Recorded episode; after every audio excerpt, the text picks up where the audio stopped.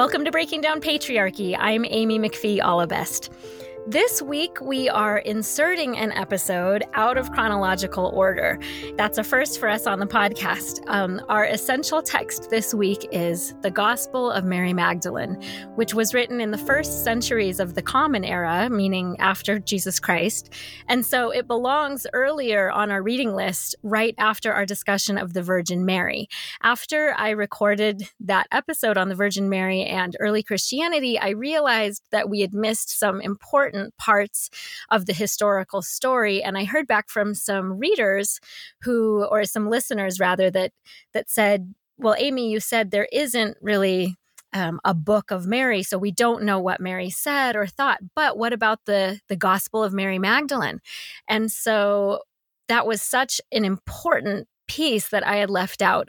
And so I was thinking about how to incorporate that and thought maybe I would do an addendum to that episode. But when I found the most incredible reading partner to read this text with me, I knew we had to do it right now, even though it's out of order and we just, we'll, just stick it in. So, um, next week, we'll resume with the 19th century texts where we were.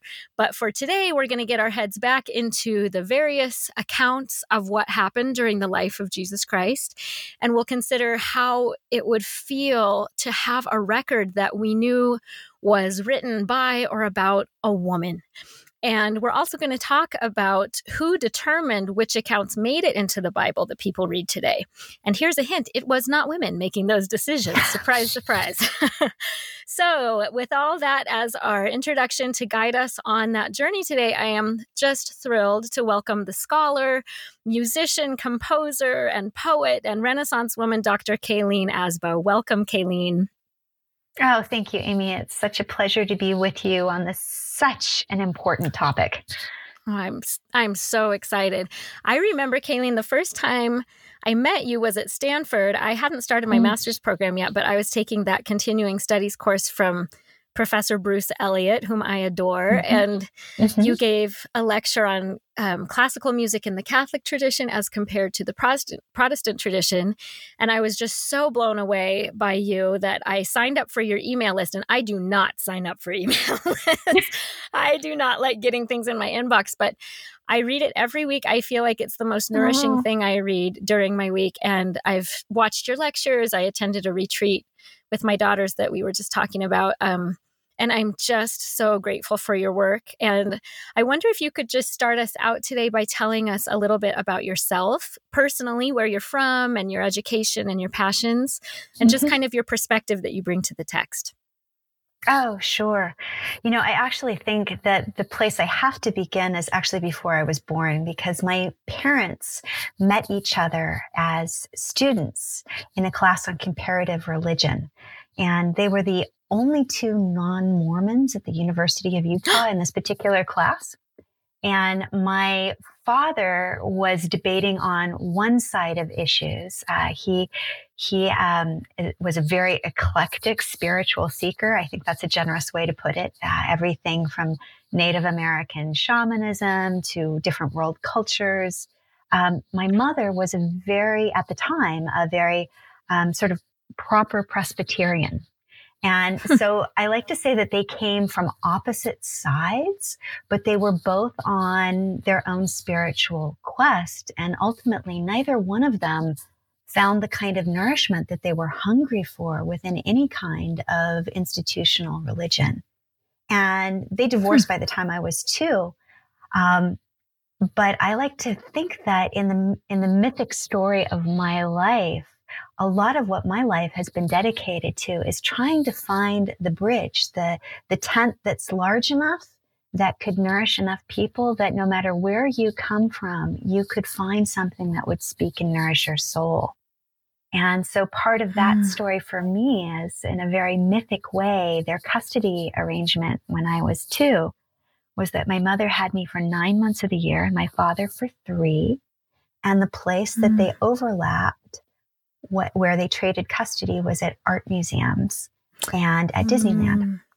So I like to say I, was sort of preordained that I would become a cultural historian and mythologist mm. who really turned to the arts as a pathway of unity and healing. And mm. um, and therapy. So my first love was classical music, and I was uh, on track to become a concert pianist and soloed with my first orchestra when I was 12, or at least an aspiring concert pianist, I should say.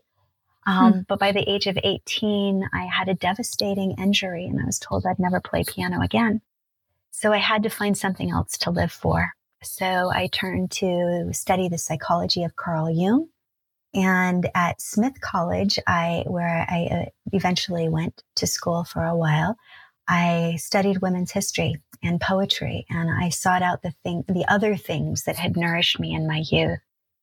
And I now look back on that and feel like it's a great blessing because one of the things I'm convinced about for the journey of the heroine as opposed to the hero is that the heroine's quest is really all about not dividing and dismembering things and cutting up ourselves in little pieces, but of gathering all the different pieces of who we are and weaving them together in our own unique way to express our individuality and to live out the fullness of who we are. And I think one of the differences between the sort of patriarchal structure is that it wants you to narrow and confine yourself I almost went and did a PhD program in spirituality at the Graduate Theological Union. Um, but at my interview there, they said, we want you to be one inch wide and a mile deep. And so oh. you can't include everything oh. that you want to study. You have to narrow it and narrow it and narrow it. And I thought there was some part of my soul that revolted against that. And I said, you know, like, no, I, I need to have music. I need to have art. I need to have all of mm. these things because they're all an expression. So I ended up doing my PhD in mythological studies at the Pacifica Graduate Institute in Santa Barbara instead, where I wrote my dissertation on Mary Magdalene in myth, art, and culture, because I think that it's not just the text that we can turn to for insight and wisdom and revelation. It is also what are the images that have come forth? What are what are the sounds that have come forth in music? And I think we're going to be weaving that together today in our discussion of the Gospel of Mary. Oh, that's just gorgeous that introduction, Kayleen. It actually your your studies and your insistence on incorporating um, multifaceted and um, inter interdisciplinary work in your PhD and in your studies reminds me of a word that's going to come up in the text, which is anthropos, which is yes. in my understanding, and, and you'll, I'm sure, expound upon this better than I could, but my understanding of that word means to be more fully human. And, and so I think of the humanities yes. and all of the arts yes. that to be fully human, we need all of those disciplines informing how we see things, or we can become just part of of ourselves and and and our vision can be distorted if it's too narrow. So that just absolutely. And we'll we'll literally miss the point of so much. You know i've just finished teaching a course on ts eliot's four quartets.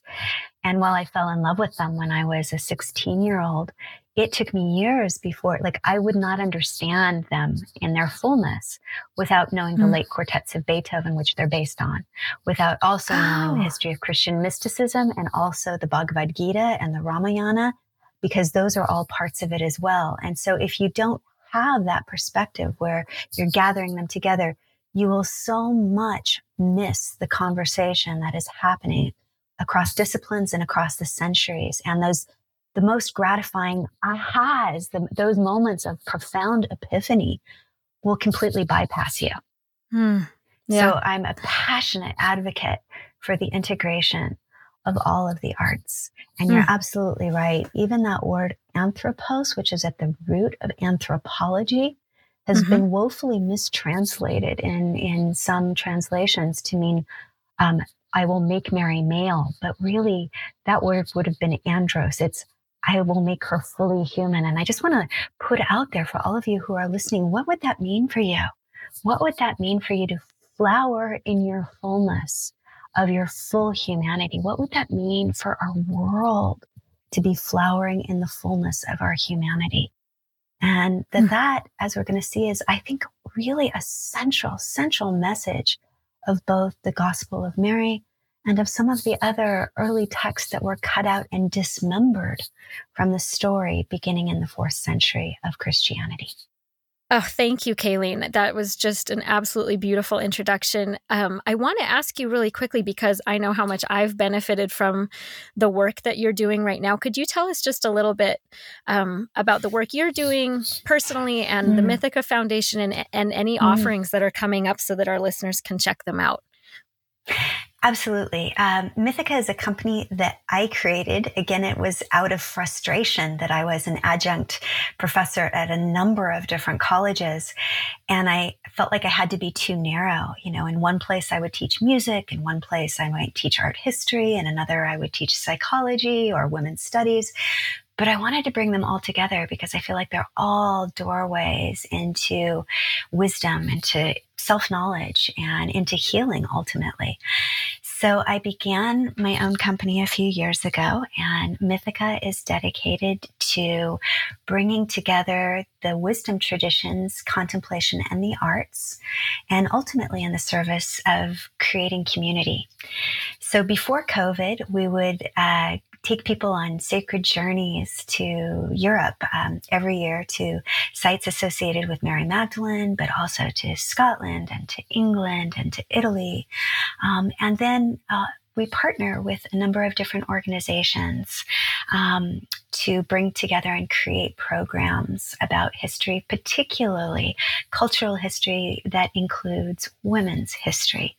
And so the strange gift of the COVID times is that almost for the past year now, I've been offering these online.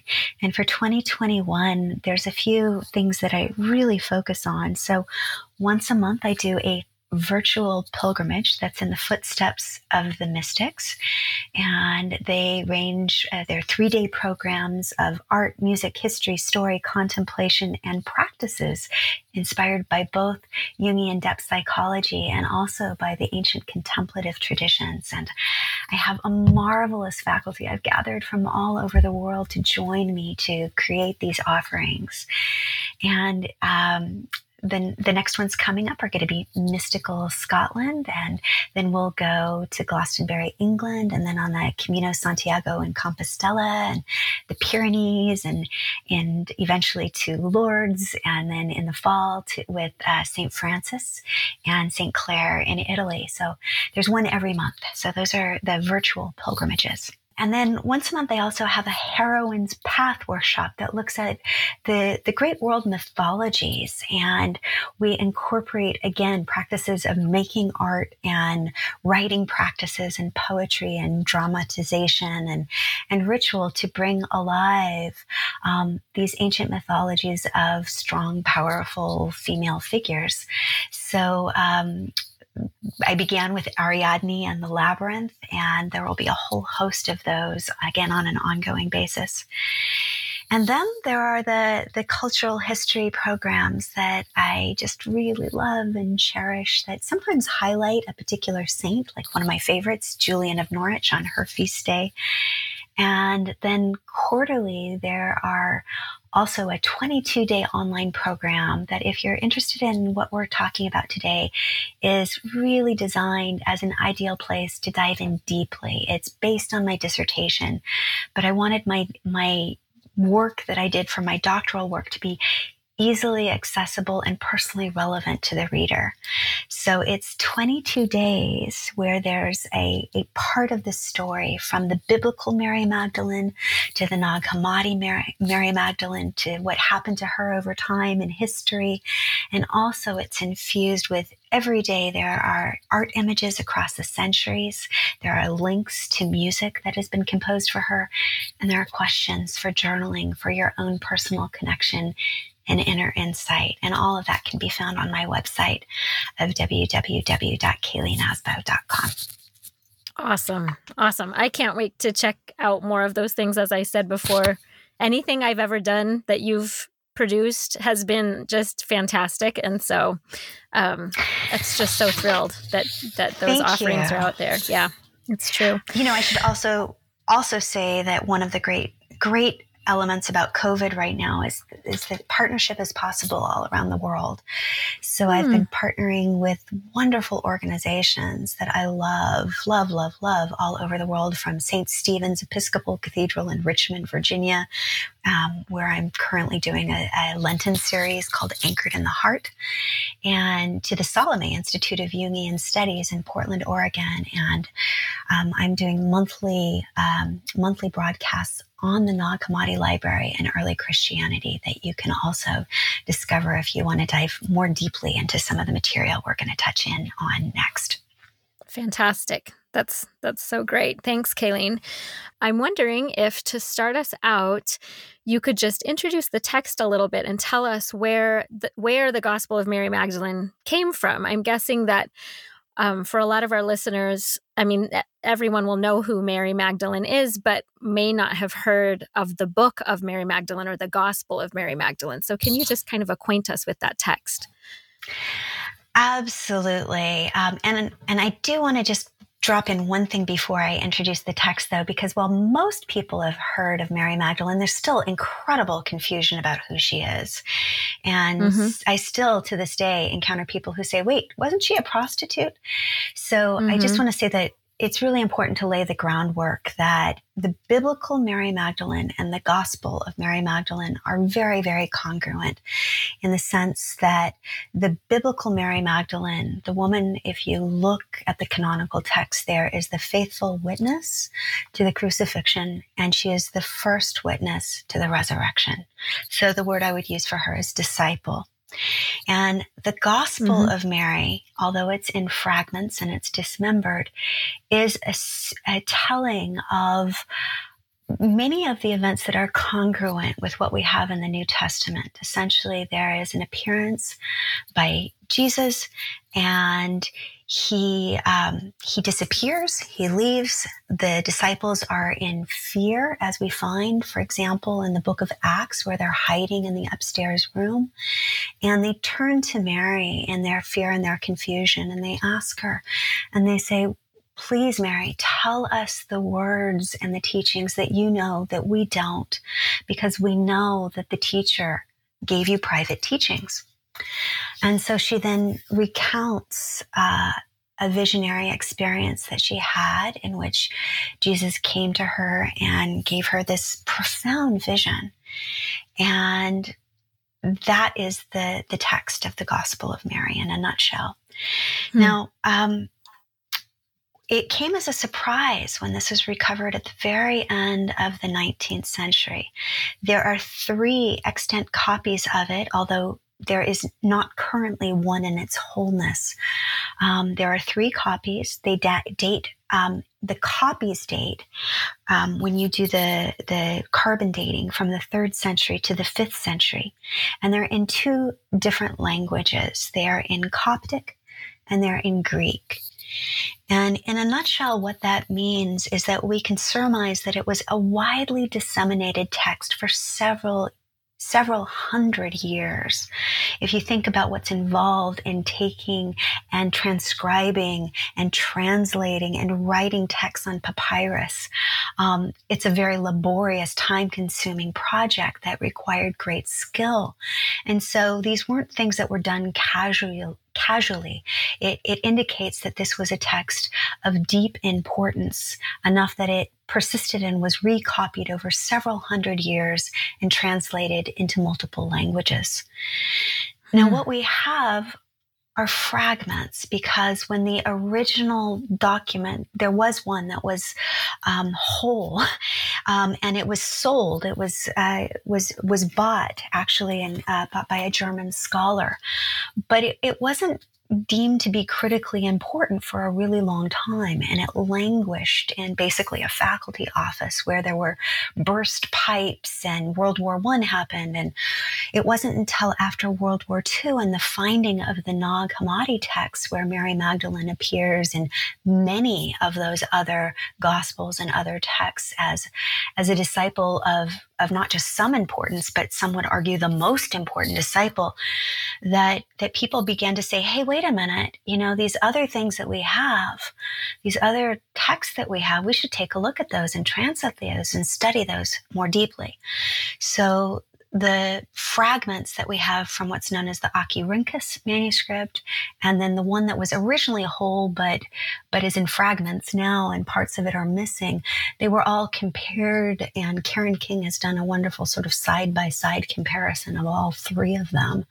Um, and there's a lot of consistency, even though we have these fragments, and even though what we have is not a full manuscript. What we do have has been called by Hal Taussig and the New Orleans Council of Scholars when they came together the single most important recovered document of our times, even though it's in fragments, because what it gives us is a perspective on early Christianity that is radically causing a rethinking of our assumptions. And it just, it just points with sort of laser sharp precision into the the difference between what we assumed early Christianity was for hundreds of years and what is now coming to light. And and that has is so exciting. And it's so exciting, particularly for women and the light that it sheds on women's history. Fantastic. Thank you so much. I um we, you and I were talking a little bit earlier about um, the Nag Hammadi text, and because you mentioned it just now, I wondered if you could just really quickly explain what that was. Nag Hammadi, I think, is uh, it's a place in Egypt, right, where this that's different. Right. Um, papyrus book and that's what a codex is right i, I almost want to provide like a glossary yeah. of terms right sure. a codex is Thank a you for doing that papyrus. that's so important yeah. Yeah, go ahead. Uh, so a codex is a collection of multiple books. Okay. And what we have uh, in Nag Hammadi, it was in 19, in December of 1945. Um, some Bedouin sheep herders went and they actually found, uh, as they were searching for fuel, they found this gigantic earthenware jar. And inside of it was a collection of books of ancient papyri. Um, books. Um, that was really a treasure trove. And unfortunately, some of those books were destroyed. They were actually used as kindling for a fire. But what we have, I read um, that. I like it's heart stopping. Like almost um, cried. Oh, yeah. Oh, yeah. Absolutely. Oh, absolutely. Horrid. Uh, what we have that survives is 52 books. And these 52 books include a wide variety of literature. It includes some gorgeous poems that are called the Odes of Solomon. And it includes actually, it includes a Platonic text, um, but it also includes several so called Gospels, including the Gospel of Thomas and the Gospel of Philip. And what these are is these are stories that were used by early Christian communities about the teachings of Jesus that didn't make it into the final cut of the Bible. And essentially mm-hmm. what what you can think of about biblical history is that in the first especially in the first few centuries when Christianity was an outlawed religion, we didn't have a definitive text.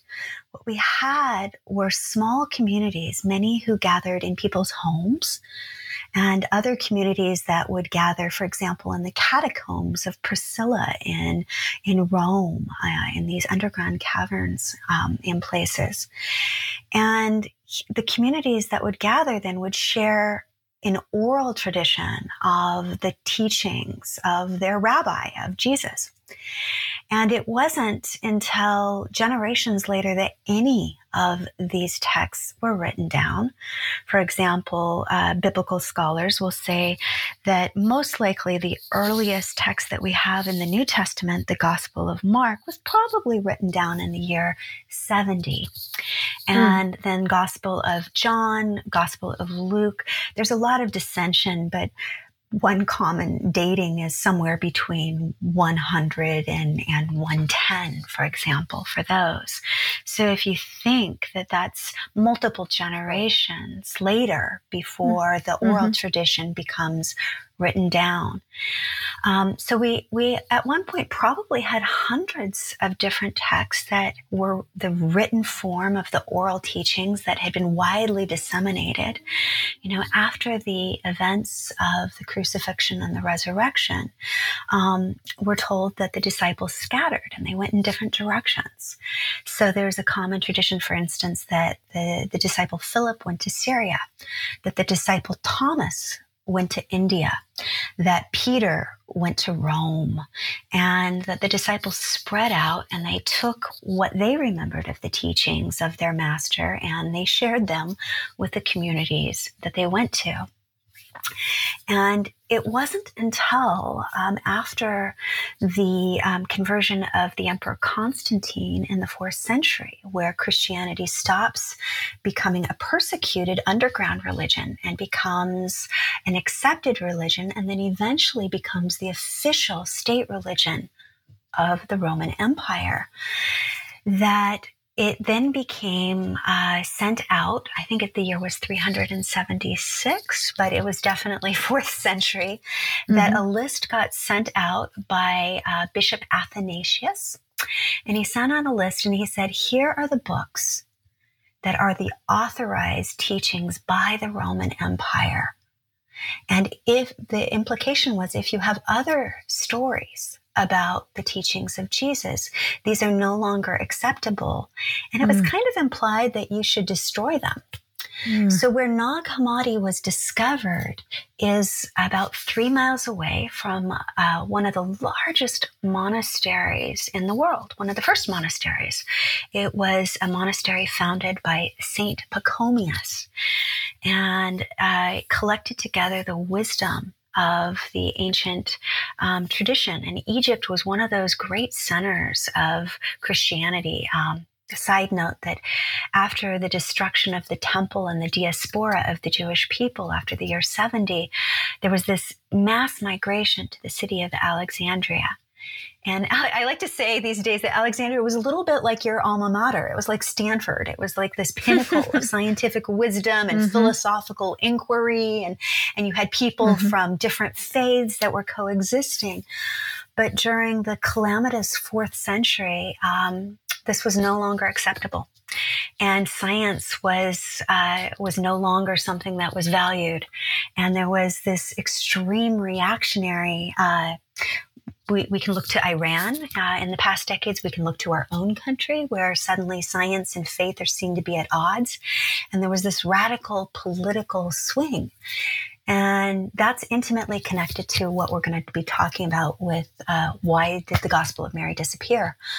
But essentially, the Nag Hammadi Library, most scholars believe, um, were the books that were hidden from this large Christian monastery and hidden because they didn't want to destroy part of their wisdom text collection. And so they hid them and they were safely preserved then until 1945.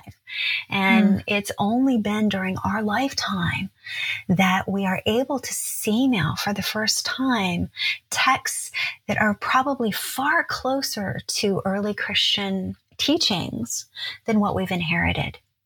Because mm-hmm. what we've inherited, particularly if we're reading in English, is we're reading English translations that arose during the 16th century of Latin translations, of Greek texts, of words that were spoken by Yeshua, Jesus, in Hebrew or Aramaic. So it's a little bit like telephone. And you look right. at the history of how things were changed and it's a horror, especially for women, what gets changed. so, if mm-hmm. I can mm-hmm. just say one thing mm-hmm. about translations, because I'm so passionate about this, um, that, Please. you know, when Jesus talks about the Holy Spirit, the word in Hebrew for Holy Spirit would have been ruah. And that word is gendered feminine. Mm-hmm. In Aramaic, the word for Holy Spirit is also gendered feminine. Mm. When the Bible gets written down in Greek, it becomes gender neutral. So pneuma is a neutral term. But when it gets translated into Latin, it becomes spiritus, which is masculine.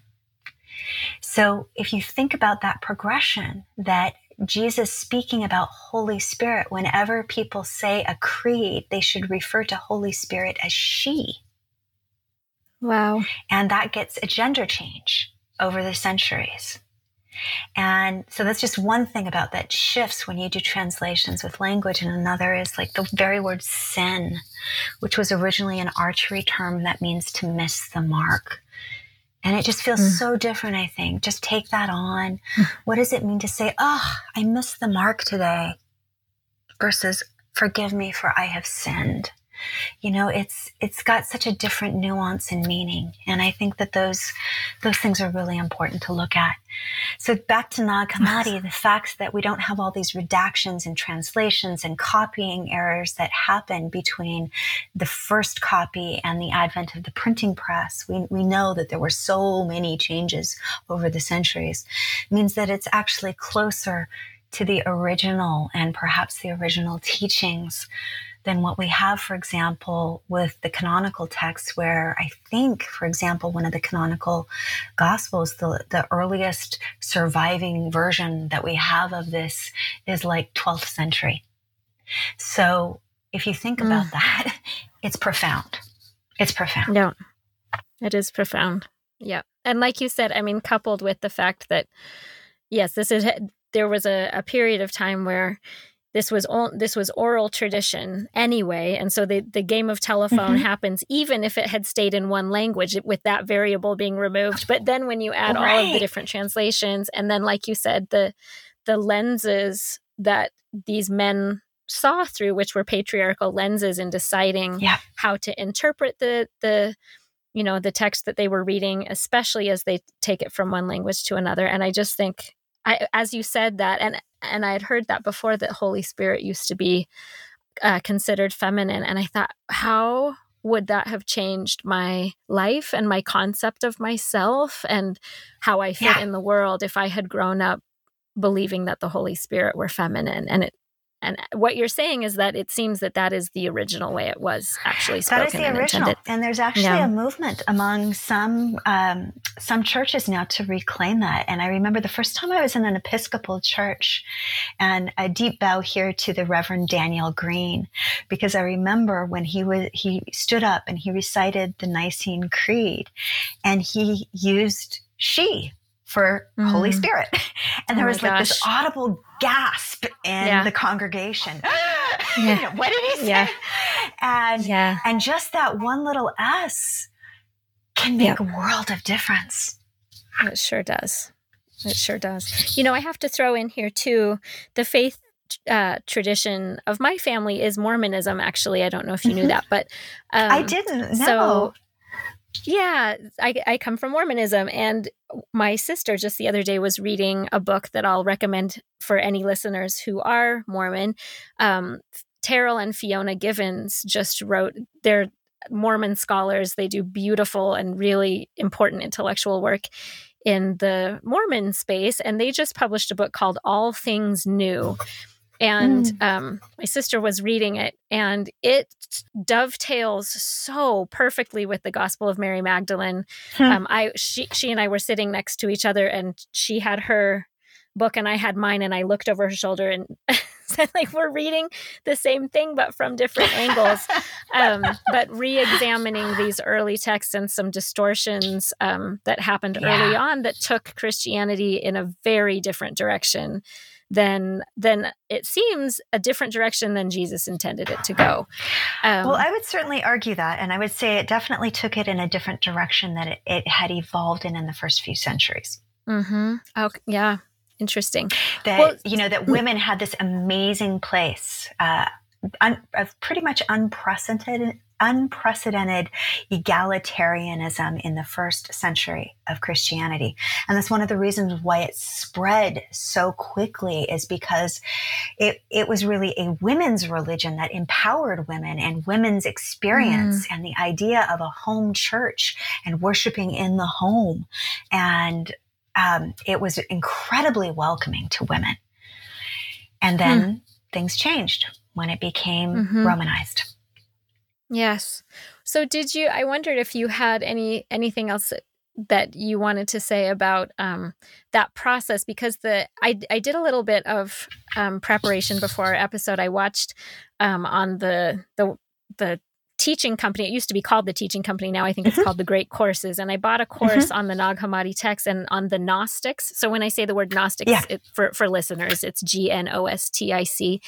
And it seems to me, you can tell me if I'm understanding this correctly, that there was um, you know there were lots of different factions and lots of different kind of branches of of of Christianity, and that there were the Gnostics who had um, and and the Nag Hammadi texts were an, in the Gnostic tradition, correct? And the, the the Gospel of Mary Magdalene, and then you had this different, more orthodox, um, m- more patriarchal body that eventually won out in the in the um, as they were creating what would be the official church doctrine. Is that an oversimplification or?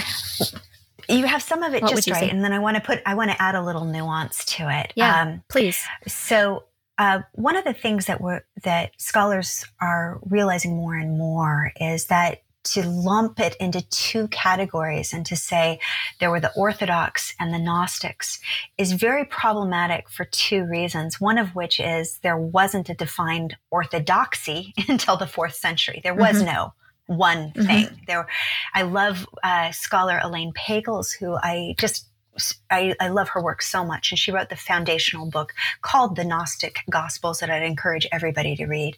And she uses this phrase that early Christianity was a riot of pluralism. Hmm. And just today, as if we, if we were to say the word Christian today, we would understand that Catholics and Mormons and Presbyterians and Episcopalians and Jehovah's Witnesses and Quakers all consider themselves Christians, but they differ pretty radically in their practices and even their beliefs about things, but they all are Christian. And she makes the point that it wasn't until the middle of the 20th century where there was as much religious diversity within Christianity as there was in the hmm. first few centuries. Hmm. Interesting. So I want you to really take that in. So mm-hmm. the problem with that right away is there was no people who were the orthodox. There was intense disputes. I mean you look at you know they're there in the new te- in the new testament for anybody to see. For example james jesus' own brother and paul and peter they're all in contention with one another. They're nobody's in agreement. They all have different views. So you can't say that one person had one viewpoint and everybody was adhering to that except for this small minority because that just simply wasn't the case yet. It was only mm-hmm. when the teachings of peter and paul allied themselves with Roman imperial power, that you begin to have the sense of what is orthodoxy because it's instituted by a political power, namely the Roman Empire. Mm-hmm. But the mm-hmm. other problem with calling a group Gnostics is that it implies that they all believe the same thing and they didn't. Um, mm. Where that word is useful and it's only vaguely useful is that the word Gnostic comes from gnosis, G N O S I S. And that Greek word means wisdom or inner knowing. So the one thing that you can say is true is that about these texts and about the texts that we find in Nag Hammadi and about the multiple different traditions um, that have been labeled as Gnostic. Like there's a Sethian tradition, there's a Valentinian tradition, there's a Magdalenian tradition. The one thing that you can say is that the emphasis is not on what you adhere to with a belief, a creed, but more with what you do as a practice and a process of inner awakening. So if you think about that, then it becomes kind of useful, but I still shy away from the word Gnostic or use it with care. So there is, there does emerge after the fourth century an emphasis on one form of Christianity that's about rules and authority and patriarchy and adhering to a particular kind of creed. There begin to be in the fourth century these councils that vote on what we're all going to say and what we're going to believe. And if you subscribe to that, you're in. And if you don't, then you're in danger of heresy. Versus mm-hmm. the groups, the multiple, multiple, multiple groups of people who say, here are the wisdom teachings of Yeshua. I like to use, you know, the, the form of his name that would have been spoken. So here's the teachings of Yeshua. Mm-hmm. And now here are the processes. Here are the prayers he taught, for example. Here's the Lord's Prayer. Take it on as a practice. Um, and even that is problematic because if you go to the Aramaic, the very word abun that we translate as our father has so many different meanings. It can mean father, mother, or birther of the universe or oh thou. But take on these practices and the the the idea is to awaken that word, you know, Jesus is always talking about, you know, those who have eyes to see, those who have ears to hear, to mm. wake up, to pay attention. That great phrase, wachet auf, you know, from Bach's German chorale, you know, to wake up. And that would be the emphasis on these other communities that developed and that flourished around practices of awakening rather than doctrines of belief. And, and I think where that becomes really important is some people say, well, all Gnostics believed in, like, I've heard some ridiculous things about, like, well, sure. are, the Gnostics has like hatred of the body and they believed in this power called Seth and the Sethian doctrine. And if you look at something like the Gospel of Thomas, which is my favorite of the so called Gnostic texts, what it is, is it's a collection mm-hmm. of the sayings of Jesus, maybe about 70% of which we find parallels to in the canonical texts. So there's, there's no mm. belief here. It's a series of sayings that are more like the koans of Jesus. Or I, I think Bart Ehrman might have even described it. Um, he's, he's one of the biblical scholars who's done some good historical work and he describes it as like the class notes of a star student. you know, who's taking down what the master says. I love it. I love it. I'm going to really quickly read that one um, passage of the Gospel of Thomas because it's my favorite. It's our um, favorite. Um, when we read the we read yeah, oh, it's so good, and it reminded it's me so of that good. that quote by Martha Graham. Can I read that real quick? Oh, please it do. Says, uh, yes, it's the verse in the Gospel of Thomas which says, "If you bring forth what is within you." What, it, what you bring forth will save you. If you do not bring forth what is within you, what you do not bring forth will destroy you. And I, I encountered that that passage for the first time in this class on um, the sacred feminine that I took as part of my grad studies a few years ago. And um, at the time, I had a quote on my wall for my kids to pass by and hopefully read it and take it in by Martha Graham, the great dancer and choreographer. And she said, mm-hmm. There is a vitality, a life force, an energy, a quickening that is translated through you into action. And because there is only one of you in all of time, this expression is unique. And if you block it, it will never exist through any other medium and it will be lost. The world will not have it. It is not your business to determine how good it is, nor how valuable, nor how it compares with other expressions. It is your business to keep it yours clearly and directly, to keep the channel open. It, that's so powerful to me and, and seems, yep. uh, yes, very at odds with um, that other model of kind of hierarchical we will determine what you may believe and what you may do and this is sin and we'll define everything for you and and tell you the right way to live versus what's within you. What is your deep way of knowing? What is yours to express? What is yours to contribute in the world? It just seems like a very different um, paradigm. Um, oh, it's such we... a different paradigm. Yeah. such a different paradigm. You know, part of this is the reason that, you know, Carl Jung describes these so called Gnostics as being the world's first depth psychologists mm. because he really believed that what they were exploring and writing about and practicing towards was this idea that there is this deep wisdom inside of us.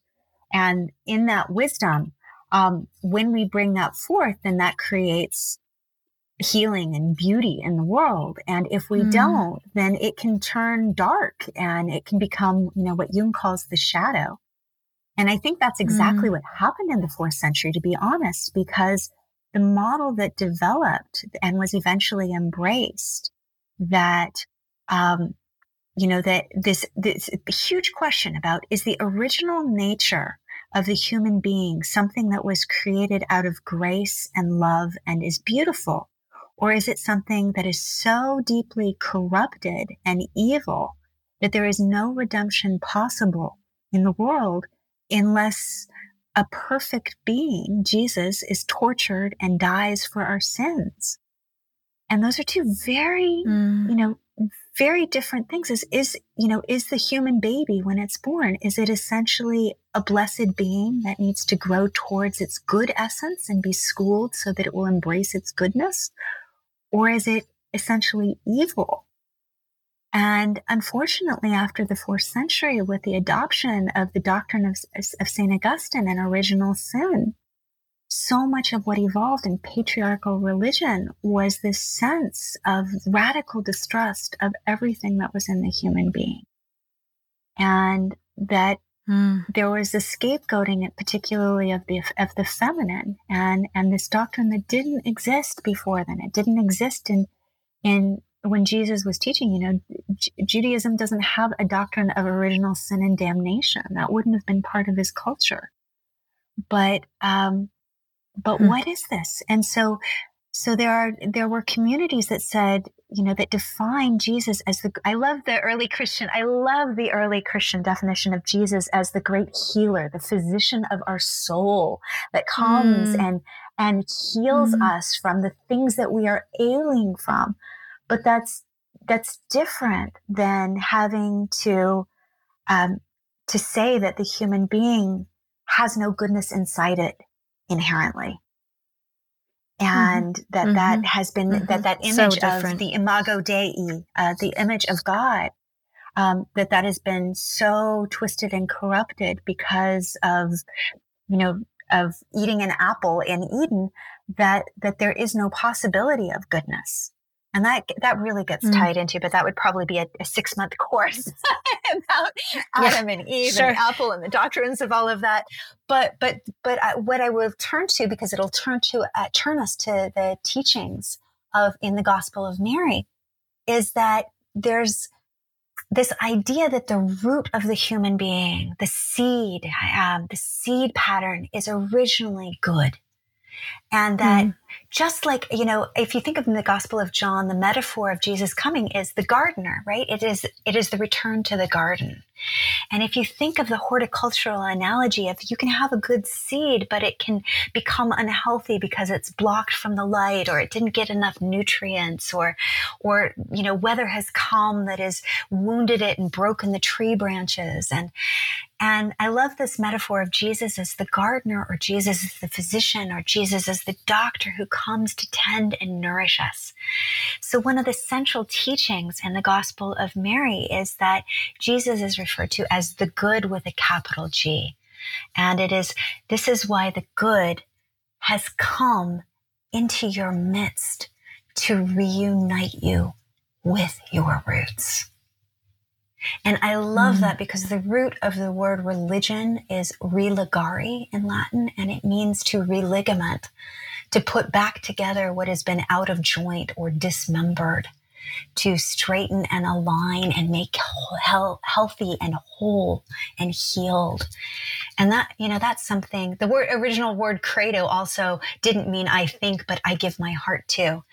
And the idea of giving really? my heart to, yeah, from the French, you know, it's related etymologically to the word cœur for heart. Credo and cœur mm. have this connection. So I give my heart to the story that there is an, a seed pattern of goodness that needs to be healed and nurtured. And the teachings that derive from this Gospel of Mary that were perpetuated throughout the world in different traditions are to reunite us with the good, to do, to engage in the practices that can return us to the root of goodness, that can heal us and make us whole if you think of hmm. holy and whole and how in English they're connected, I think that's an important thing, a mm. really important thing to reclaim.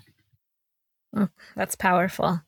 Um, is there a passage, Kayleen, and I know that you did now get us into the text. You just qu- quoted the Gospel of Mary Magdalene a little bit, and I'm wondering yeah. if you could read a little bit more um, from a passage that you think is particularly important and tell us why it's important to yeah, you. Yeah, absolutely. So I'll, I'll, just set the context on this and, and just want to encourage everybody. The text itself is, is very slight. It's like seven pages, mm-hmm. but um, the translation, you know, one of the things that I like to do because I, I'm not a Coptic scholar. I can't read it in Coptic, and I only have a smattering of Greek, not enough to trust.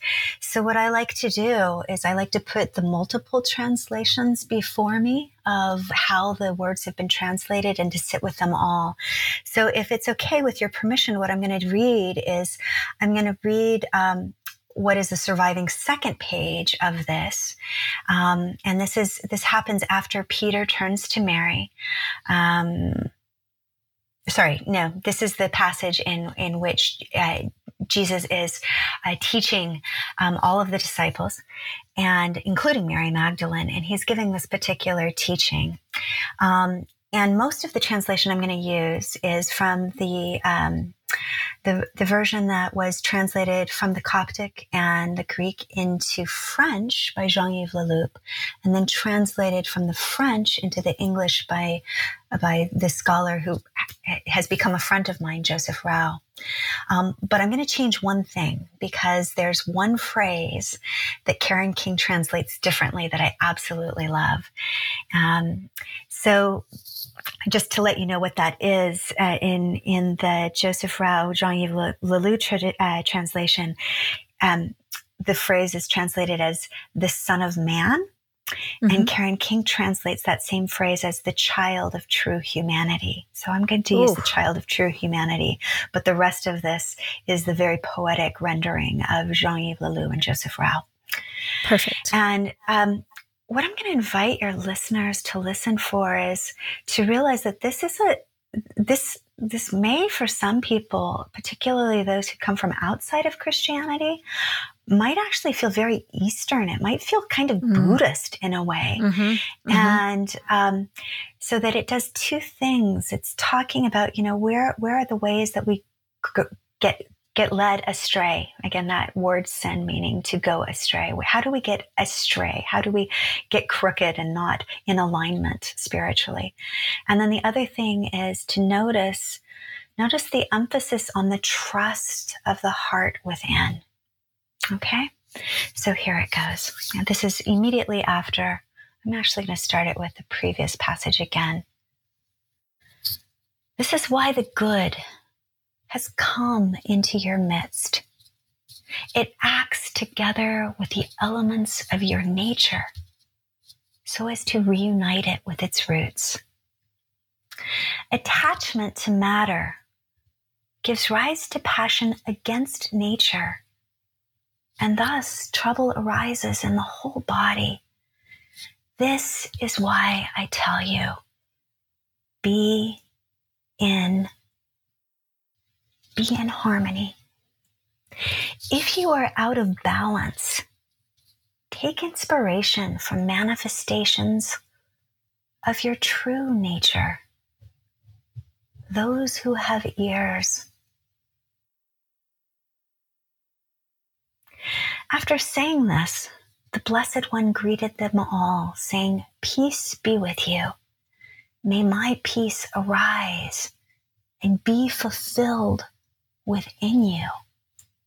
Be vigilant and allow no one to mislead you by saying, Here it is, or There it is. For it is within you that the child of true humanity dwells. Wow. So beautiful. Isn't that? It's yeah. so poetic and that emphasis on the goodness within and turning inward to remember the goodness that is in us and to mm-hmm. find those things that can bring us back into balance. It's such a different view. It's such a different view. It's like, oh, I'm out of balance, not I'm mm-hmm. bad, but I'm out of balance. How do I get back into balance? Mm-hmm. Oh, I turn to the wisdom teachings and the practices that can mm-hmm. return me to the essence of goodness. Mm-hmm. I think you can hear, I mean, I hope you can feel like, like why Hal Taussig and the Council of Scholars from all these different denominations said, oh my gosh, this is such an important text. You know, mm-hmm. you could mm-hmm. just sit with that one page and dwell on it for months and have it be the subject of sermons and meditations for months. It's so profound. It is. It's so profound and so beautiful. I thought one one of the, the parts that I loved when you when you read it was um, where it says take inspiration from well to back up. If you are out of balance, take inspiration from manifestations of your true nature. And you you talked about you know who we are in in viewing ourselves as whole human beings that we are yeah. good at our birth and also one beautiful gift that um, that my mom did for all for me and for all of my siblings was she made these amazing baby books and wrote mm-hmm. down things we loved and things that we kind of were drawn to as little children and I yeah. have loved throughout my life when I do feel a little bit out of balance to think back and and I have a record because obviously it's That's you know beautiful. I wouldn't remember any of that right but yep. to get back in touch with who I was when I was little yes. is a powerful way of restoring balance to yes. think like when I was pure, when I was in my body without being self conscious. Before you were when, wounded. Before yeah, I was before wounded. You were wounded. exactly. Yeah. Exactly. We are, are kind of our most whole selves when we're little. And and mm. the world has a shining essence. Yeah. yeah. Yes, that's that's beautiful.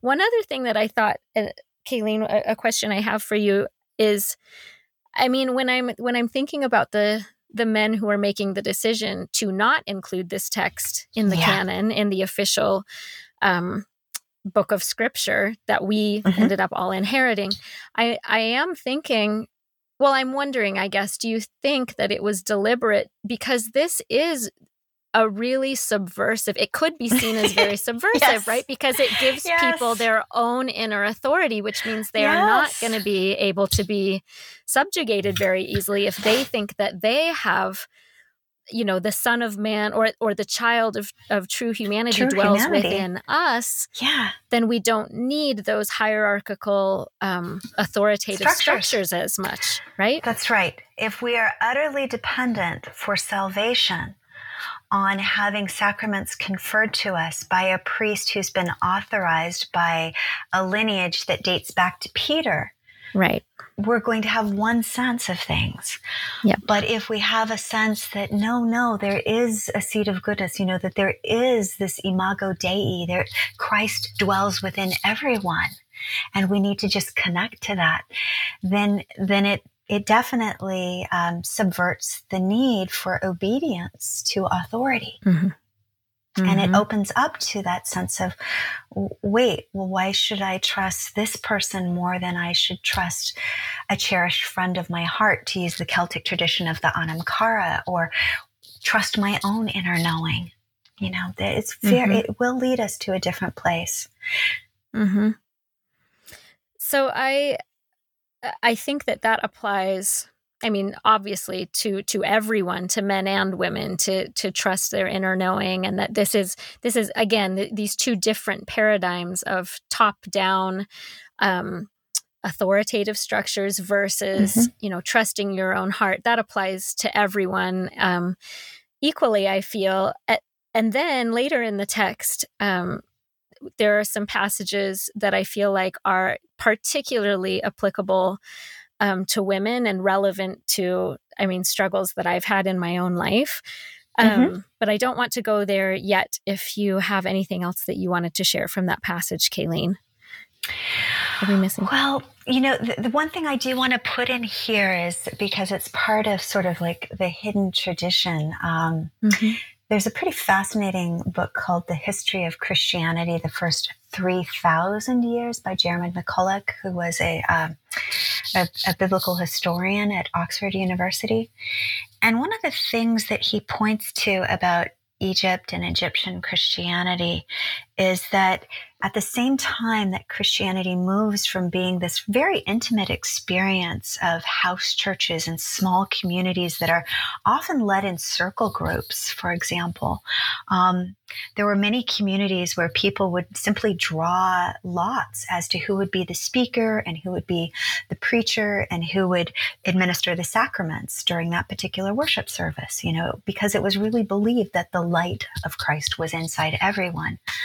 And um, some critics, you know, were horrified and they're like, ah, they even let women lead these things. You know, that becomes something that's mm. very much part of it. But Jeremy MacCulloch used this fabulous phrase. He said that there was this silent rebellion that developed in monasticism, particularly in Egypt, that emphasized practices, orthopraxis rather than orthodoxy.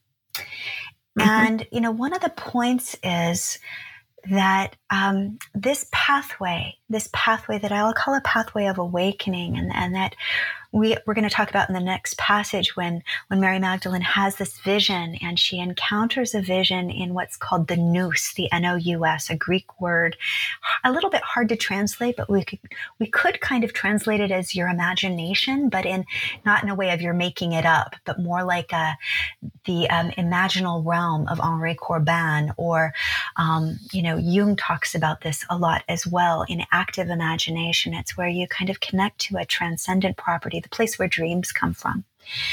And part of what arises in this is that the awakening of this realm of awakening of inner vision and inner knowing is very dependent on inner discipline as well and cultivating practices. You know it's it's not enough to show up on sundays and you know take communion and then have um, some authority figure say okay you're good for the week. But rather there was this different tradition out of the monastic practice of every day how can i tune my heart to the, what is good and true and beautiful? Every day what are the things i can do so that i can return to that essence of goodness? What are the prayer practices? What are the things I need to pay attention to? What are the teachings of Jesus that will that can lead me and connect me to his healing so that I can awaken so that I can become healed. And I think that, that that's important because I don't want to give the impression that like, oh, all you have to do is, is, um, look to your heart and you're good to go. Mm. because mm-hmm. we can all get misled. I think we can all look back on mm-hmm. our lives and have a sense of like, wow, I thought I was following my heart, but look at the pain and suffering I caused myself and other people. So I really want to put mm-hmm. in at this point that the word discernment is really important. And there's a whole tradition about how do you discern and know that your heart is in alignment with the teachings of Jesus. And that's a whole vast topic, but it feels really important, particularly in light of some of the things that we sometimes see in the tragic history of Christianity. And I'll point to one that's far away, so I won't get too contemporary with politics. But if you look at the wars between Catholics and Protestants, both of whom burned each other alive because they thought they were following the true spirit. And I can hardly imagine that Jesus would condone either of those. Mm-hmm. So just a word That's for discernment right. in there. really important. No, I, I really, it's really important. And I, I actually was thinking that as we were, were talking earlier about, you know, the, the different family groups doing their, their, you know, circles of, of worship mm-hmm. and studying and trying to be, uh, you know, trying to follow the good. But yeah, yeah I've, there's this tension even in my own life. And I think it is human nature that, I do want to trust my heart. And yet, like mm-hmm. you just said, sometimes the human heart is not trustworthy. and, and, we can yeah. think we're right and we can, and our passions or our own biases that we don't even realize That's we right. have can lead us in, it le- can lead us astray. So it's, we have to have, I love that you use the word discernment. That's something that I talk about a lot too. And, and having people around us who are wise and comparing lots of different points of view so you know so that we have different people and different texts and different traditions holding up mirrors to us saying like oh you might be off here and so that we can right. really be exactly. circumspect and examine our own our own Absolutely. thoughts and feelings Yeah. And and one of the earliest teachings that goes directly back to Mag- Mary Magdalene is, uh, you know, something from this Eastern Orthodox saint named John Cassian, who wrote these books. And discernment was such a big thing for him. And he wrote his book on discernment in the cave of Mary Magdalene in La- in mm. France, where she spent the last 30 years of her life. He came there after studying for over a decade in Egypt to write about how do we know? How do we listen? And, mm. um, and what he, he cautions us against is, is he says it's very, very dangerous to to only trust your heart that yes your heart is good mm. but you also need to have you know to be in community and to have um, voices of wisdom to have you know the celtic term anam cara so that you can mirror and, and check it out and say is it right and then to test it against scripture and to test it against mm-hmm. the teachings of jesus and to test it against a whole bunch of things and you go yes yes it's true um, but it also leads into the next part which we won't go into great detail, but I just want to, for, for the listeners here, um, when Peter turns to Mary and says, teach us the things that you know that we don't, because they, they are all in sorrow and in doubt, and they turn to her. And um, she says, you know, do not be in sorrow and doubt because, um, and and he's preparing us to become fully human. And so they ask her for her her secret knowings, the ones that the teachings that he taught only to her. And she recounts this experience in which she had to pass through seven, basically seven, uh, confront seven powers and they include things mm-hmm. like craving and wrath and she has to face and confront these these gateways and pass through them and um, for me, this is congruent when you have in the biblical tradition of Mary Magdalene being healed by the so called seven demons. These are those mm. seven powers. And in the Catholic tradition, particularly, how it got uh, passed down through Dante's Divine Comedy. Every human soul who's on the journey to paradise, who's destined for being a blessed being, has to climb up this mountain of purgatory where they have to confront and grapple with the seven deadly sins of pride and wrath and envy. And once and all of that tradition and once they've done that then they are thoroughly purified and they're ready to be in paradise Mm. And I hmm. think it's fascinating that the first person who really writes about this is about these these things that we have to confront and overcome is John Cassian and he writes about them in the cave of Mary Magdalene in France and the parallels between that and this gospel of Mary for me are just so striking so amazing and so to think, wow. what if to become fully human? What if to flower in our fullness? What if to be reunite, reunited with our root, we needed to confront the ways that we go astray with pride, with envy, with gluttony, with wrath, with all of those things. And when we've done that and we've healed that part of ourselves, then we're ready to go to the next level the next ladder of spirit, the next rung on the ladder of spiritual development. And when we've purified ourselves, when we've when we've gone through all of that, then we're fully healed. Mm. And that's why I love the introduction of the Gospel of Mary, where it says, you know, it points to the East and says, well, in the chakra system, like in Buddhism, yes. you know, if you had each of those seven gateways, there's a demon. And if you expel the demon, that gateway opens up. So someone who's had all seven of them purified and opened is a fully enlightened being, is a bodhisattva. And that mm. gives us, I think, a much more accurate insight into Mary Magdalene. Oh, I was going to ask you, actually, I thought we're not going to have time for it, but then you said it anyway. Hooray. I was going to say, is that related to the chakras? Because that sure sounds familiar. So yes, uh-huh. it seems like there's, there's some universal cosmic truth that's being manifested in all, you know, in religions all over the world. And, and, but it, it just is tragic to me that it was left out of the scriptures that I grew up with. I could have so benefited from that, oh, that I'm benefiting from it now. Yeah. Yeah. So I think that probably will lead us into our last piece, the, the end piece about Peter's response to this vision. Did you want to read that part? I would because this was probably there were so many um, passages and, and and you're right it is a very short text but it's so rich. Um, there were so many things that struck me, but if I could only share um, part A and part B from this one passage, then I think that's what I'd like to to end on. So, Great. As you said, you you set it up perfectly. This is this is a passage where the the disciples are all talking. Um, my understanding is that this is after Christ had um, been resurrected and had ascended, so he was gone, mm-hmm. and the and, and, there are you know echoes of this there are other episodes in the in the new testament where you have this same thing where the disciples are afraid and and you know they're afraid they're yep. going to be killed just as jesus was so i'll i'll uh, start the passage here it says quote the disciples were in sorrow shedding many tears and saying how are we to go among the unbelievers and announce the gospel of the kingdom of the son of man they did not spare his life so why should they spare ours then Mary arose, embraced them all, and began to speak to her brothers. Do not remain in sorrow and doubt, for his grace will guide you and comfort you. Instead, let us praise his greatness, for he has prepared us for this. He is calling upon us to become fully human. Anthropos. Thus, Mary turned their hearts toward the good, and they began to discuss the meaning of the teacher's words.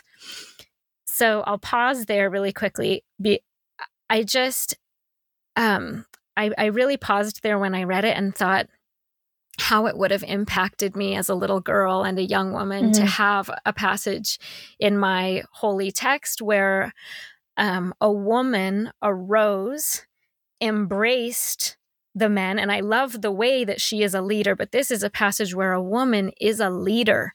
And mm-hmm.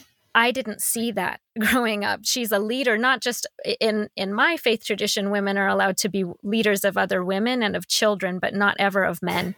And mm-hmm. in this passage, she stands up. They're they're you know having very normal human emotions of fear and sorrow, and so does she. It's not to say that she doesn't, but in this moment, she arises and and comforts them and embraces them and calls them brothers. There's so much love in her leadership. So much love. She, so much love. This isn't, you know, this isn't just a, a reversal of now she's going to, you know, um, lead them authoritatively. No, it's just with love, but she gives them the pep talk they need. Um, she mm-hmm. reminds them that they have the power inside of them. And yes. so to see that as an exemplar of what a, a role that a woman could be in in a spiritual mm-hmm. um, context was so powerful to me. Um, yeah.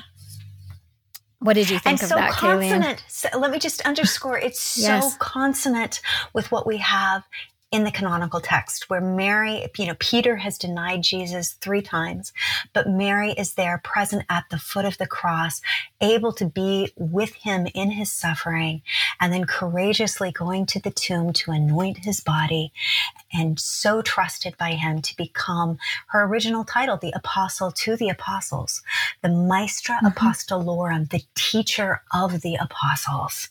It's, it's such a congruent vision. They are not at odds. It's, it's actually, it just mm-hmm. feels like to me the next chapter after Gospel of John. Mm-hmm. And then she goes here, mm-hmm. you know, it's like, this is the sequence. Yes. Yes, eh, but that that that part was left out. It just it, yep. there's a a hole there, like a hole in the heart of all women. I think that maybe you don't mm-hmm. even realize is there until reading this passage. I yeah, it's just real, actually, really emotional for me to to yeah have. I've had people burst image. into tears when they hear really? that because yeah. yeah, it is so powerful.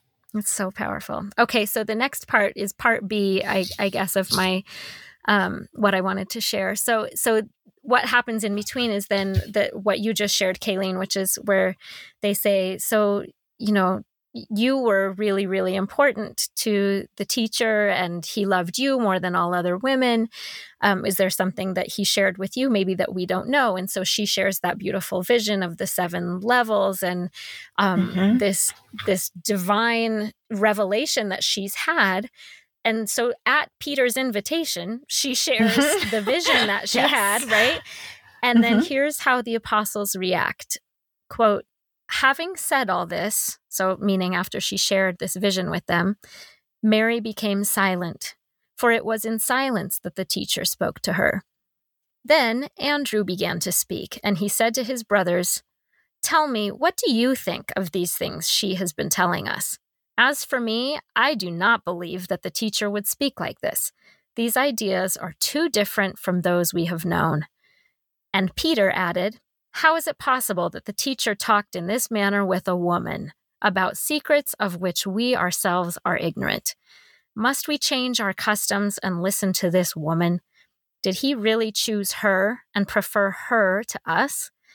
And I'll pause there. I'm going to read just a, t- a touch more, but just to pause there, that just feels so familiar to me. I've literally had men in positions of authority say to me, like, "Well, I've never heard that before, so that can't be true." And of course, women do this too. That's it's just it's it's not a great practice for anybody to do, but I feel like it's different because women are not in a position of authority to create law or policy or make decisions that impact mm. other people. And so a man disregarding a woman has an has the ability to affect that woman's life in a way that a woman disregarding a man does not. So the power mm. differential mm. is huge even though you know, it's not great for anybody to just stand up and say like, "Well, I've never heard that before, so that can't be true." Mm-hmm. There is a, a, a level of power there for a man to disregard a woman that is more devastating to, you know, that woman's life. Um, mm-hmm. And then also present in this passage is where where Andrew says these ideas are too different. And I just mm-hmm. thought, yeah, that's exactly like people don't like change. And Peter says, must we change our customs? And clearly mm-hmm. one of mm-hmm. those customs is, you know, what Paul was writing about that that from the, really from the Hebrew and Greek tradition that women are inferior, that men should not be speaking to and listening to women. And we know that Jesus worked hard to push back against those gender norms, but those were really absolutely. entrenched in these men, right? Yes, absolutely. And particular Peter and Andrew, who were two you know, illiterate fishermen. And then that gets mm. us into a whole other thing. But they culturally, they came f- from what we would call, you know, a far more conservative element than some of the mm. other disciples. Mm. So we see this. And, and, you know, I, I, I just have to say, you know, that the whole thing about Peter is Peter's like the most problematic disciple if you're just staying within the bible himself as i as we true. talked about you know he denies jesus three times but there are other times where jesus says to him get behind me satan and he says mm. to him have i been with you all this time and you still don't get it you know, he expresses mm. exasperation with Peter several times. And we're going to see that echoed in this next passage of what you're reading in terms of how one of the other disciples responds to yep. Peter. Yep. Yes. So I'll continue with that. So Peter and Andrew stand up and discount what Mary has just said.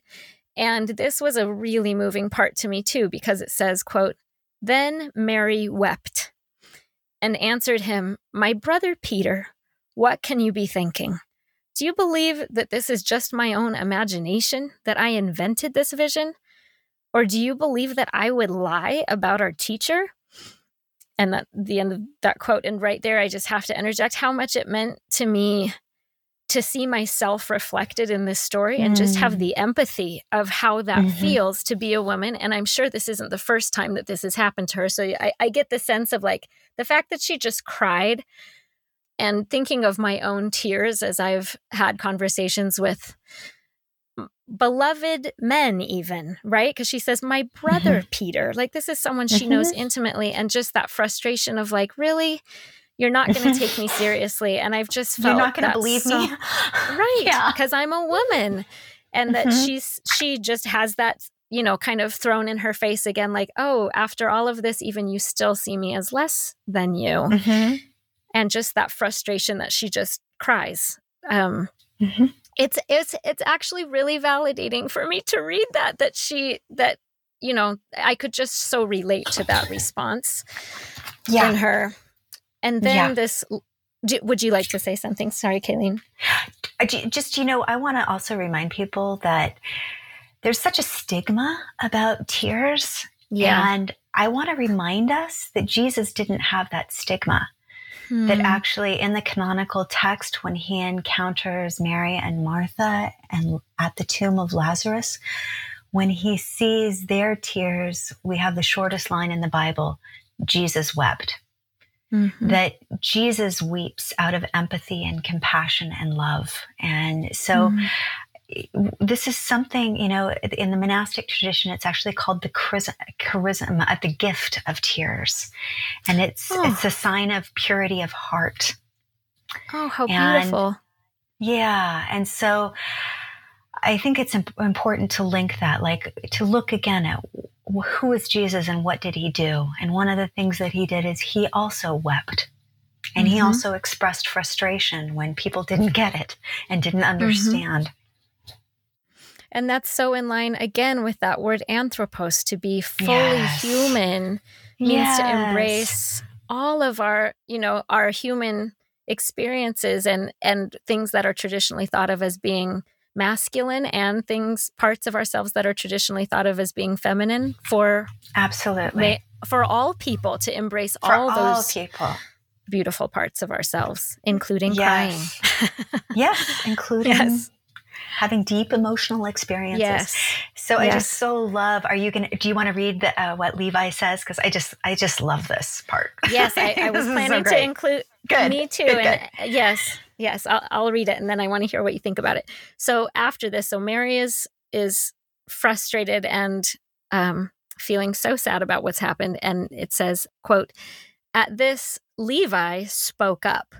Peter, you have always been hot tempered. And now we see you repudiating a woman just as our adversaries do.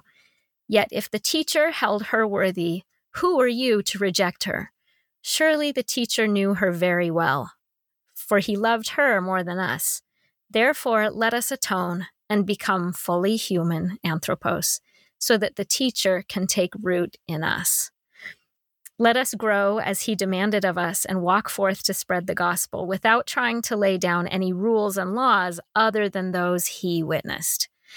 Um, and and for me, I just w- wanted to applaud and um, yes, and I and I also just have to throw in again personally as as many experiences of frustration of not being listened to and, and being talked down to and, and de- demeaned sometimes by men, I also have had so many beautiful experiences of mm-hmm. men who mm-hmm. who do listen and do and stand up for me and stand up for women and are champions of yes. women and I just so am so grateful for Levi's example, and that that's yes. included in this text as well. That's one of the things I thought. What do you think, Kayleen?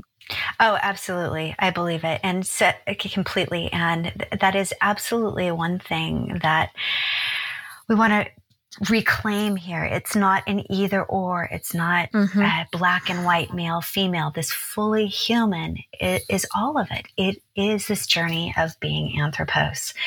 And, you know, I was so moved at one of the places that I went to in France and I saw this symbol and I, I was so intrigued by it and I explored it and it goes back to, to very early in, in Christianity within France. And it is, imagine if you will, uh, one triangle pointing upwards to the sky, interlocked with another triangle pointing down to the earth.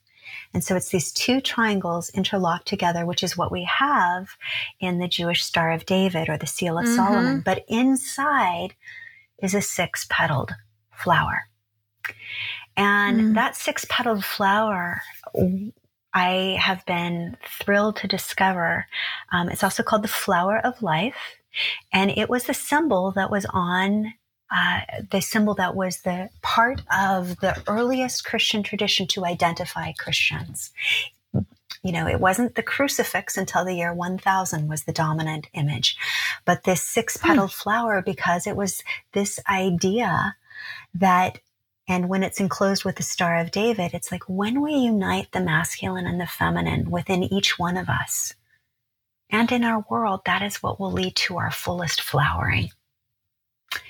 Mm. And so I've just been thrilled to find out that that six petaled flower was the symbol that has been associated with the teachings of Mary Magdalene from the very beginning. And just a few years ago, they were doing excavations in Magdala at a, a Franciscan uh, group of Franciscans bought this property to turn it into a retreat center, and they've uncovered the earliest first century synagogue. And it's in the town of Magdala. And what is on that altar is the six petaled flower.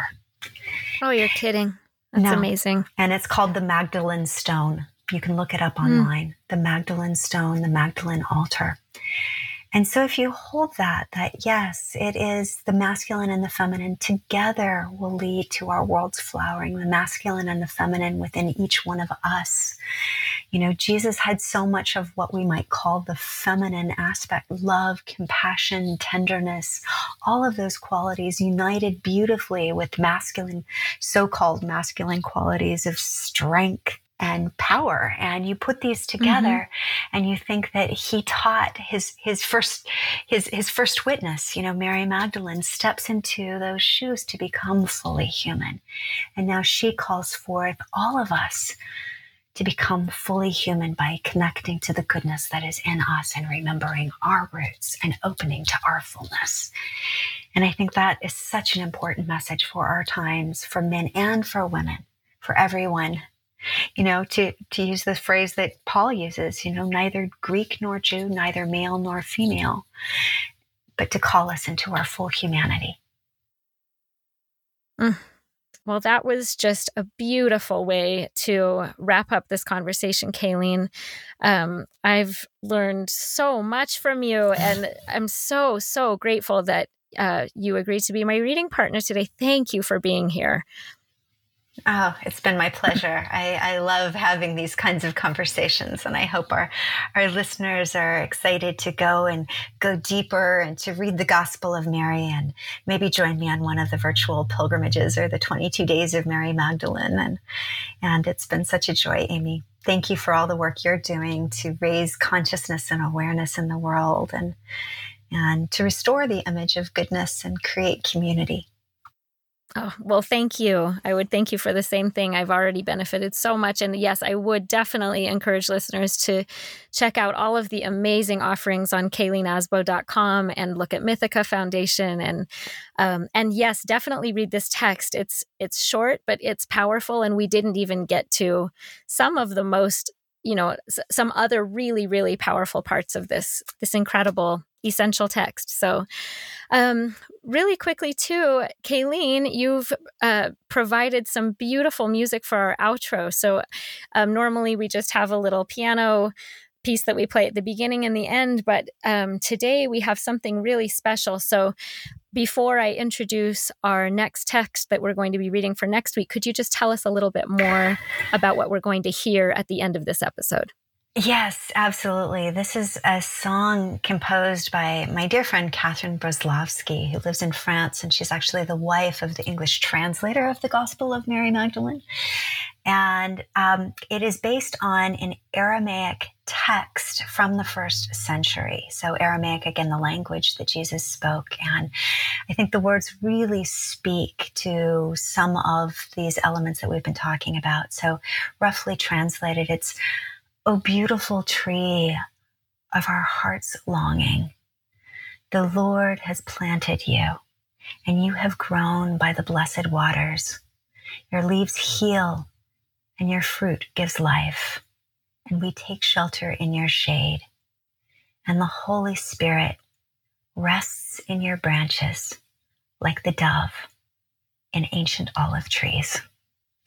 And as we listen to this, then just realize that the dove, again, Holy Spirit, she in Aramaic, that mm. the Holy Spirit was often signified and still is by a dove. And a dove is one of the, the symbols that's been associated with Mary Magdalene from the very beginning. So wherever you are listening, May peace flower in your own heart. May peace arise within you. And may you return again and again and again to the roots of goodness and beauty that is your essence. Thank you so much. Mm, thank you, Kayleen. Well, that is just absolutely beautiful. And I think a perfect way for us to to close the conversation, Kayleen. On our next episode of Breaking Down Patriarchy, we will pick up where we left off in the 19th century with Charlotte Perkins Gilman's 1892 novella, The Yellow Wallpaper. I read this book as a freshman in college, and wow, is it different reading it now? It's an amazing, um, kind of like a short story. It's really short and super quick to read. It's also on Audible if you want to listen to it. And it's a landmark work of literature because it's one of the first examples of a female narrator telling the story from inside her own head. It talks about depression, it talks about medical paternalism, and it really vividly depicts all kinds of 19th century social norms that still have echoes today. So the story is really worth reading or rereading again if you've already read it.